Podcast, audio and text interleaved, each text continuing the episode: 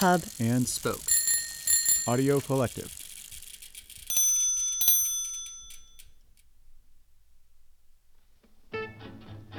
Here's a new podcast that I think you'll like Into the Zone. It's a show about opposites and how borders are never as clear as we think. Host Harry Kensrue goes from Berlin to Paris, from Ojai to Charlottesville, looking for the gray areas between life and death, east and west, black and white. He meets philosophers and punk musicians, new age gurus and space explorers. And what they say will give you new insights into some of the biggest issues of the day. Issues like cultural appropriation and immigration and privacy, not to mention whether there's life on the moon. Join him for a journey into the borderlands, where one thing turns into its opposite. Listen to Into the Zone from Pushkin Industries, wherever you get your podcasts. This is The Lonely Palette, the podcast that returns art history to the masses one object at a time. I'm Tamara Avishai.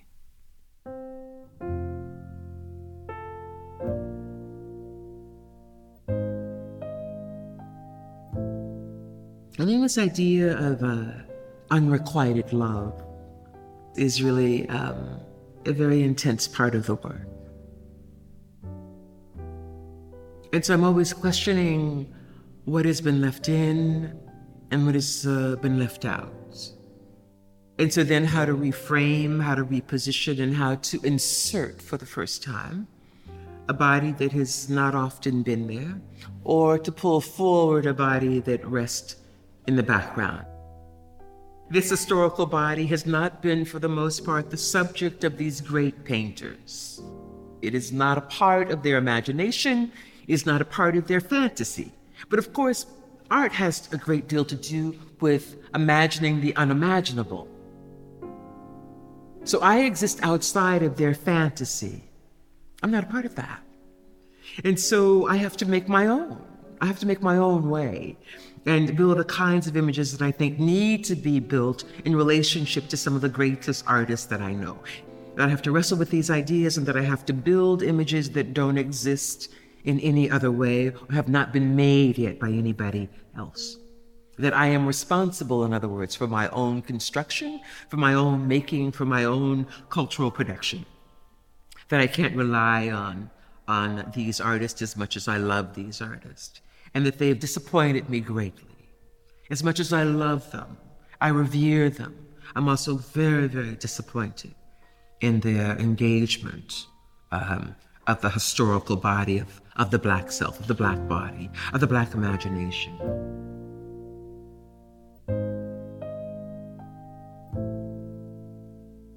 Episode 50 Carrie Mae Weems's Not Manet's Type from 1997.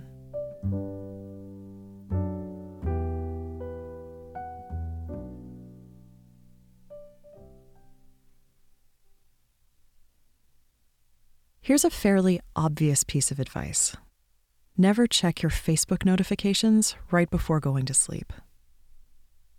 It's a mistake we've all made, and the last time I made it myself, before I finally started putting my phone in another room before bed, I paid dearly for it. That innocuous little red dot on my podcast page, that absent minded little tap. This is about your episode on Gauguin, the message read. I'm disgusted with you. You know he raped children, right? I went to sleep, or tried to, with my heart racing. I mean, yeah, I did know he raped prepubescent girls. He did a lot of really morally reprehensible things, and sexual violence, both explicit and intrinsic, is rampant in his work. But I also know that in the context of the art historical canon I was taught, and which I make my career from, his work mattered. And finding that balance, that separating of artist from art, player from game, flawed individual thread from broader historical tapestry, it's one of the most challenging things that I do. I spent the entire night chewing on this, turning it over in my brain, how I thought that I'd actually addressed what a piece of shit he was as a human being, and yet why we still talk about his work as a painter. When the next morning I got a message from the same person who said, Well, I just finished the episode. You do talk about the child raping thing. Sorry to have bothered you.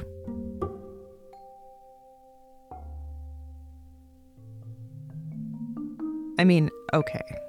Let that be a lesson to everyone to actually finish the episode or the article or any piece of criticism before depriving the writer of a night of sleep.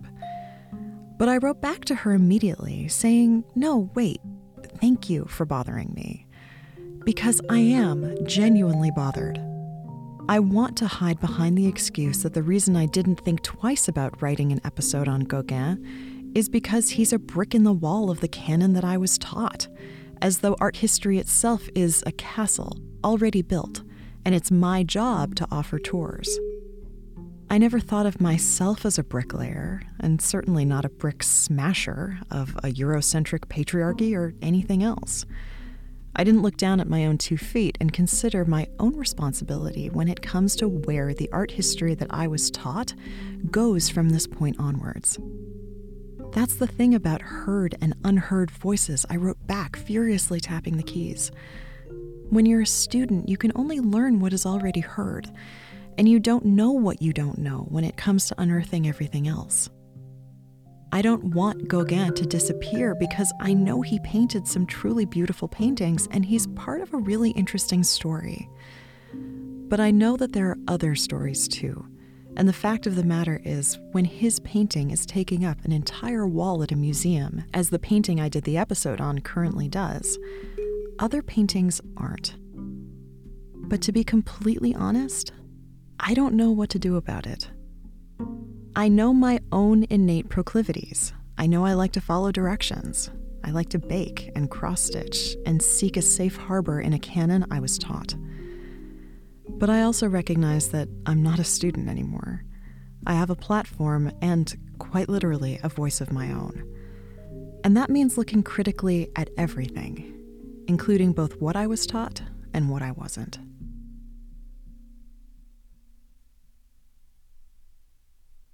Admittedly, this is a lot to unload to a stranger into a chat bubble on Facebook, and I'm sure you'll be shocked to hear that the same person who would fire off this kind of a message never wrote back. On the internet, of course, nobody knows you're a dog. But obnoxious though her tactics may have been, I'm grateful for her. Because she made me begin to grapple with this stuff long ahead of this past summer, when art history and art museums began to question their roles in inadvertently or even quite explicitly championing a canon that simply by virtue of its existence keeps a lot of voices out. It was a much needed push out of the castle, over the moat, down a long, less traveled path peppered with houses of all shapes and sizes, and into one of them, where the photographer Carrie Mae Weems is sitting at her kitchen table, looking up at me as though to ask, Well, what took you so long?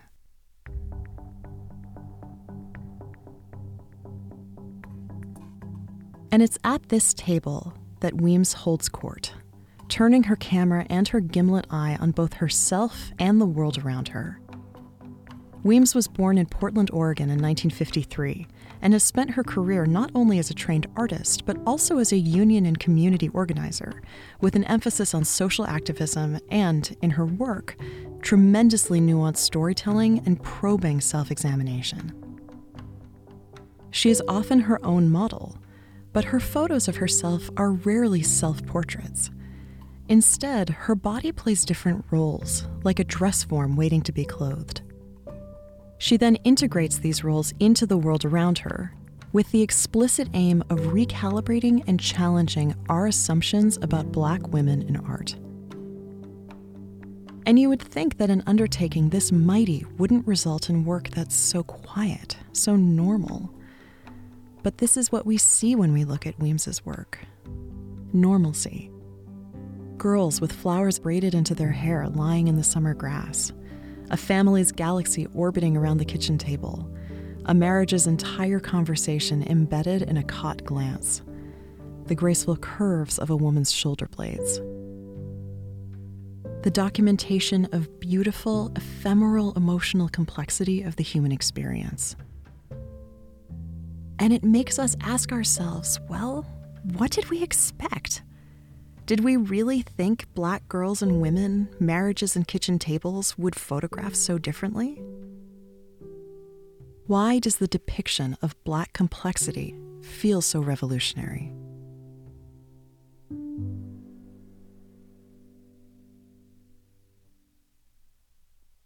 But this question comes as no real surprise to anyone who has spent time in the Western art historical canon.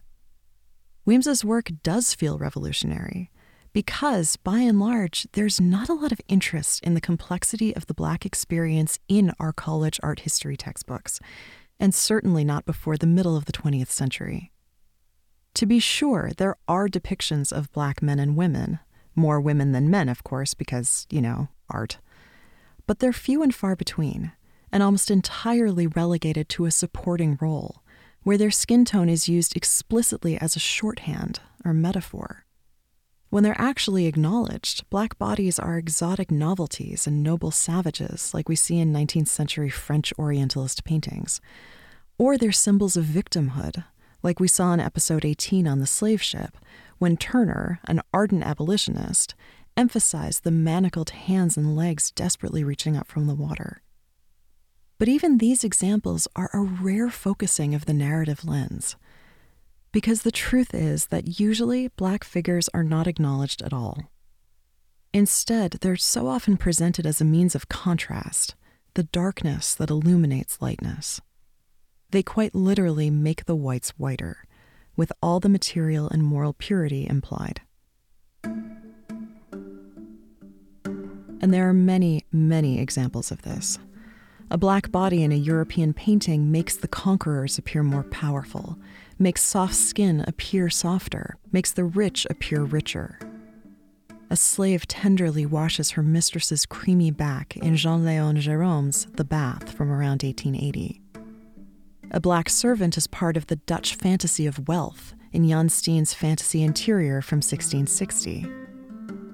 But you have to think that Weems, when she chose to name this series, was taken with one black figure in particular, who just happens to be in one of the most famous paintings on the planet, although you'd be hard pressed to notice Edouard Manet's Olympia from 1863. Olympia is a white woman, laid out on a bed, staring down her audience with half lidded eyes, and ignoring the flowers proffered by a desexualized mammy figure behind her, who is practically the same color as the black cat on the bed and the dark background. And I should be clear the white woman in this painting is not at all a picture of privilege.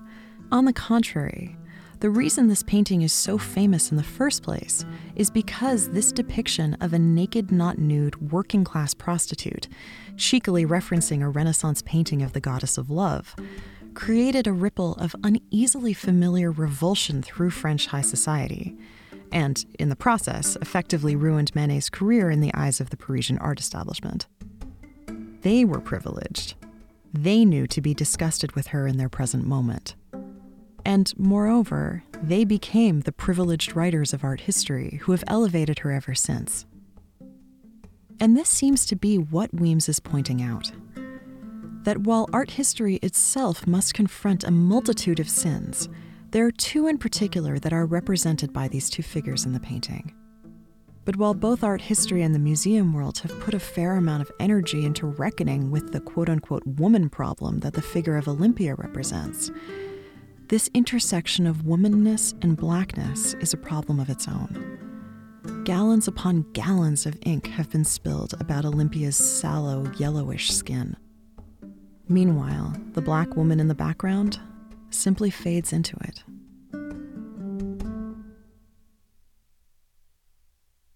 From a technical perspective, this is not exactly an accident.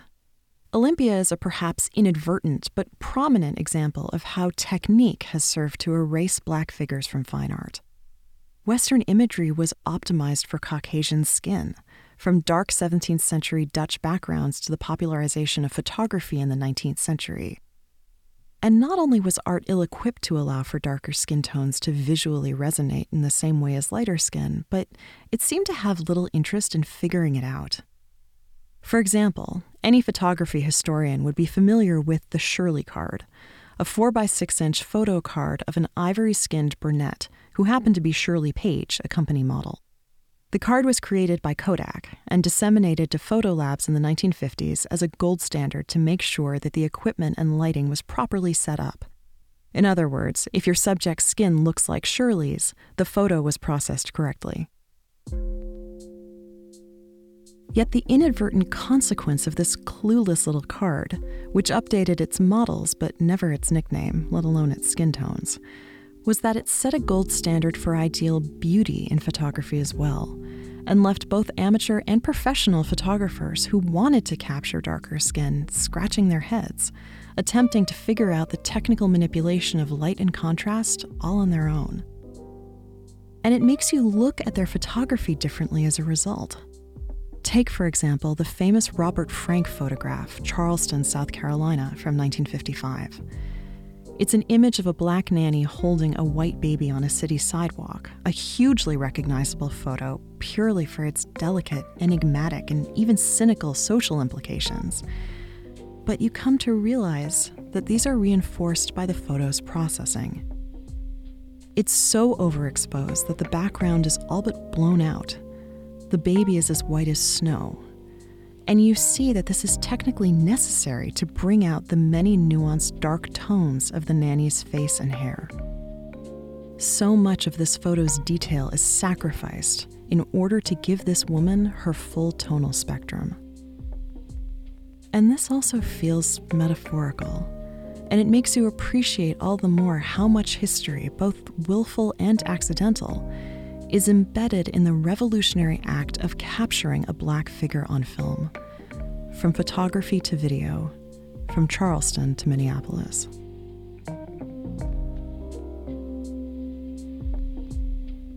And all of this the canon, the shorthand, the erasure, the processing is what Weems wants us to think about when we look at her photo series Not Manet's Type from 1997.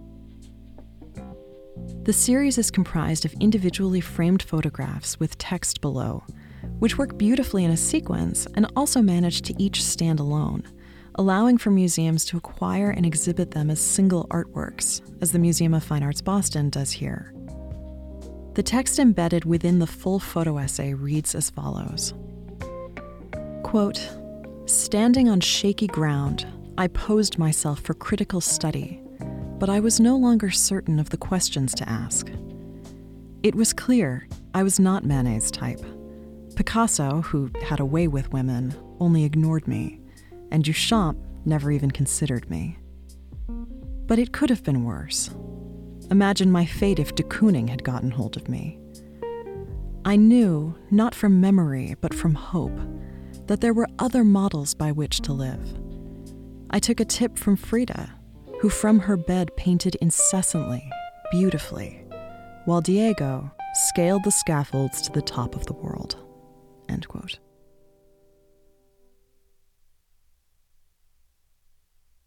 We're again confronted with the same Weemsian juxtaposition of mighty undertaking and quiet dignity, which here are represented by the text on the one hand and the imagery on the other. These words feel at once embedded with the exquisite hurt of rejection and a revolutionary rejection of the status quo. That is, the entire art historical canon we've just talked about, and embodied by its most famous players Picasso, Duchamp, Manet. We're hearing the story of a muse who's been cast aside, the insult atop the injury of being a muse in the first place, the frustration of being both overlooked at and overlooked. And yet, the image, the figure who is Weems herself, is treated with extreme intimacy and sensitivity. She is beautifully captured in a series of geometric framing devices a circular mirror within the square frame, a fish eyed peephole into her private space, and presented so gently, her contours and contrasts treated with such loving care. It's almost as if the artist is saying to the muse, who in this case are one, well, maybe Manet did overlook you, but he was wrong to, and I won't.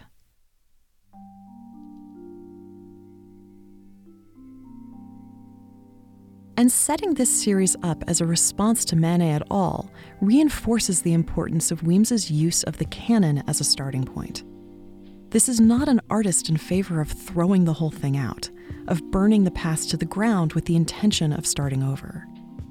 On the contrary, she's saying that we need to acknowledge the canon as a means of understanding who was there but was quietly erased by indifference, who was violently removed, and who was never asked to join in the first place. It's for this reason that Weems has been referred to as history's ghost, creating haunting tributes, quote, not from memory, but from hope, of people who not only existed outside the canon, but existed, obviously, with the same complex emotional interiors as anyone who was allowed inside it.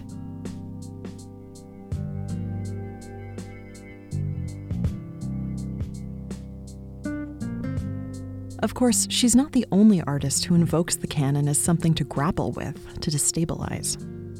Take the work of Kara Walker, who borrows from the 18th century technique of silhouette to fill entire gallery walls with tableaus of grotesque perversions, which ironically speak to a much truer picture of the antebellum black experience.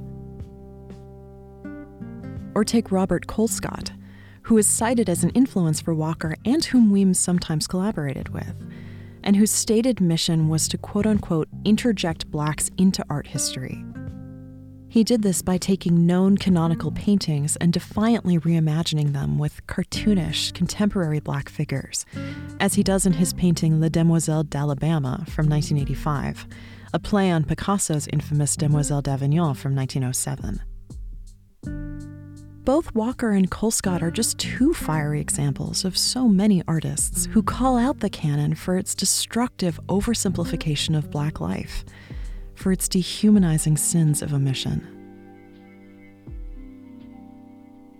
But while Weems's message is no less explicit, her avenue is less explosive. She also explores opportunities to interject blacks into art history but perhaps with a greater affection for art history itself, for its deeper layers that are poignant and universal. For example, she embraces a bucolic calm of an impressionist landscape in her series Maydays from 2004, photos of flower strewn and elegant black girls. And in doing so, she invites them back into the narrative not to rage against their omission, but to show that they too are entitled to the same moodiness and joy as any Impressionist subject matter. To this end, Not Manet's type is not so much an indictment of Manet, Picasso, and Duchamp, but rather, as she said at the top of the episode, an expression of disappointment in them, in what they chose to overlook in their desire to explore and even exploit cultures foreign to them without truly understanding them, because they were too busy scaling scaffolds to the top of the world, like Diego. And she's disappointed too in the art historians who declared them geniuses for it. Where does that leave everyone else? After all, we know so much about Picasso. We could talk all day about his Rose period, about his way with women that we know so little about and particularly his way of putting African masks on them and mining his own erotic response to this manufactured exoticism. We did, in fact, talk about him in episode 34. So let's not talk about him now. Let's instead talk about the woman in this photograph and the story that Weems gives her the space to tell.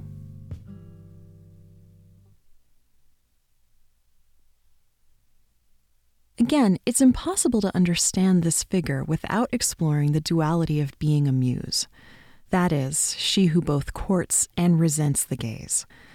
And how this duality further plays into this intersection of womanness and blackness that Weems is so skillful at depicting. She seems to be saying that to focus this intently on a nude black woman is a deliberate act of making what is usually invisible visible. Of course, from the standpoint of a woman in art, visibility isn't usually a problem. And Weems says as much, acknowledging that being looked at, being exploited, is no picnic either, as any woman who has gone through the gears of de Kooning's gaze would attest. But when we're talking about invisibility, as this figure is, we're really talking about rejection, an entirely different kind of indignity. And it turns us uncomfortably inward, asking ourselves when it's appropriate to admit that sometimes we do want to be looked at, to be Manet's type. We want to be seen as sexual, desirable human beings. We just want to be seen at all. And despite my own skin color, I do say we, because this specifically is something that I relate to, and why this artwork resonates so deeply with me. Quote, We all relate to the reflections of ourselves, Weems writes, and here I do see myself reflected in these words, if not necessarily the image. They take me back to my younger, fearful adolescent self, never Manet's type or anyone else's, and so profoundly sensitive to sexual rejection that I often preemptively hid myself away, not realizing that I was only perpetuating the cycle or the enormous impact it had on the way that I moved through the world and often still do. And it's in, and perhaps only in, this deep moment of recognition that I gain the ability to extrapolate these feelings more broadly, more historically. And it allows me to take a step back and appreciate the experiences that I can't actually relate to. How the Shirley cards have still always worked in my favor, whether I knew it or not. That no detailed backgrounds were ever blown out to make me wholly visible.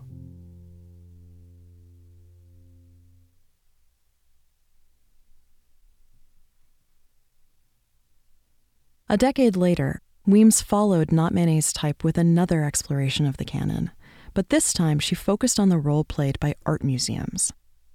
And the result, the museum series from 2006, is one of the few times that her use of herself in her work does actually feel like a self portrait.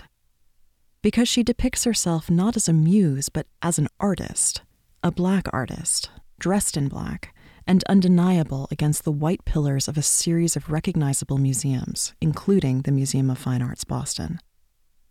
The images call to mind Anselm Kiefer's Occupation series from episode 48. How small and ineffectual a figure can appear in the face of something unscalable.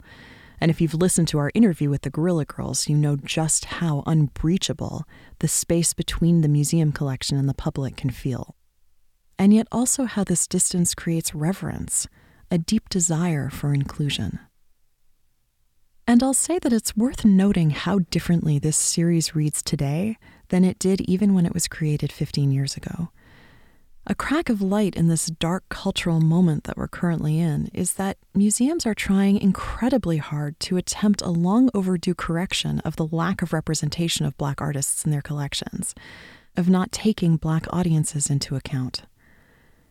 At the same time, though, in many museums, this is happening too quickly, too thoughtlessly, which can result in bitterly divisive factions within the staff and, worse, clumsy and tokenizing exhibitions. It's ironic that black artists like Weems are now being called upon to become the savior of collections that were historically defined by their omission. And despite their honorable intentions, one wonders if this breakneck rush to quote unquote decolonize the museum isn't something that Weems might cock an eyebrow at. This is not something that can be accomplished in the heady first months out of the castle, and attempting to do so only bolsters a narrative of oversimplification. Whether the black body in art is seen as something to ignore, to revile, to save, or to exalt, it's still being unequivocally treated as one dimensional. But not in Weems's hands. Never in Weems's hands. And again, it's her determination to introduce nuance and complexity back into our experiencing of the Black figure in art that encourages us to see ourselves reflected from wherever we happen to be standing. Her work is hard to not relate to, and this is perhaps most evident in the Kitchen Table series from 1990. The series is also a response, this time to the Moynihan Report, a sociological document from 1965 that attempted, with ostensibly good intentions, to bolster civil rights legislation, but still made the reckless and insulting claim that black families were less bonded to each other than white families. And again, Weems doesn't respond to this claim with anger, but instead with reality. She chooses to depict her own family as loving, invested in each other, irritable, normal. The fixed camera creates a beautifully cinematic sensibility as it captures ephemeral interactions around the communal space of the kitchen table. The only two constants from photo to photo are the pendant light above and Weems herself, both acting as the sun around which her family orbits. It's breathtaking in its evocative narrative beauty, and particularly in how Weems captures herself. Only an artist so well versed in role playing could so poignantly capture the myriad roles of a woman at home mother and muse, wife and friend, desired and overlooked. And if you see yourself reflected in these images, or any of Weems's images, which you will, it shouldn't surprise you. Let yourself be seen, or reflected, or unsettled, or, yes, even bothered. But take the extended hand. Engage with the work, explore your response, find the warmth, the familiarity in this reciprocity, this exchange. Maybe this is how a historical canon stained by omission can expand and look forward into the future, not with memory, but with hope.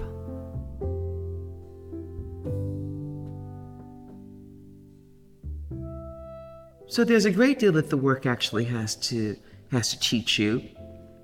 And that's why I think it's really important also to um, listen to others. To uh, not only uh, I come with my set of experiences to the work, but you, as uh, um, um, seer, as audience, you bring another set of ideas to the work that is equally as important. And it's in that space then that a dialogue actually happens and some learning takes place. That you help me to discover the breath of me, and I help you to discover the breath of you.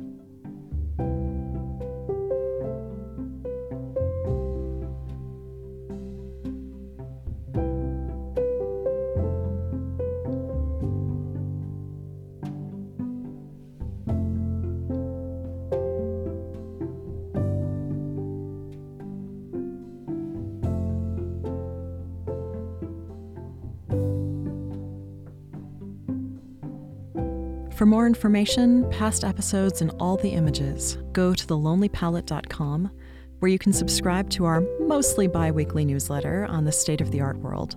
Follow us on Twitter at Lonely Palette and on Instagram at The Lonely Palette, or like us on Facebook, and get the show out into more ears by leaving us a rating and a review on Apple Podcasts. And if you're looking for ways to support the show, may I direct your attention to Patreon at patreon.com slash lonelypalette, where, starting in the new year, your support will get you extra content as well as some sweet swag. Or peruse the shop at our website. And if you're looking for a fun alternative to your boring, canceled corporate holiday party, consider booking me to give your company a Zoom tour of art through the ages, which I promise is as exciting as it sounds. Check out our website for more details. The Lonely Palette is a proud founding member of Hub and Spoke, a collective of Boston centric, idea driven podcasts. And if you are, like I am, still decompressing from the election, may I draw your attention to a recent episode of Mark Chrisler's The Constant on presidential bathtubs. It's not all about Taft, but like, it's not not about Taft. Go and listen for yourself at constantpodcast.com or hubspokeaudio.org.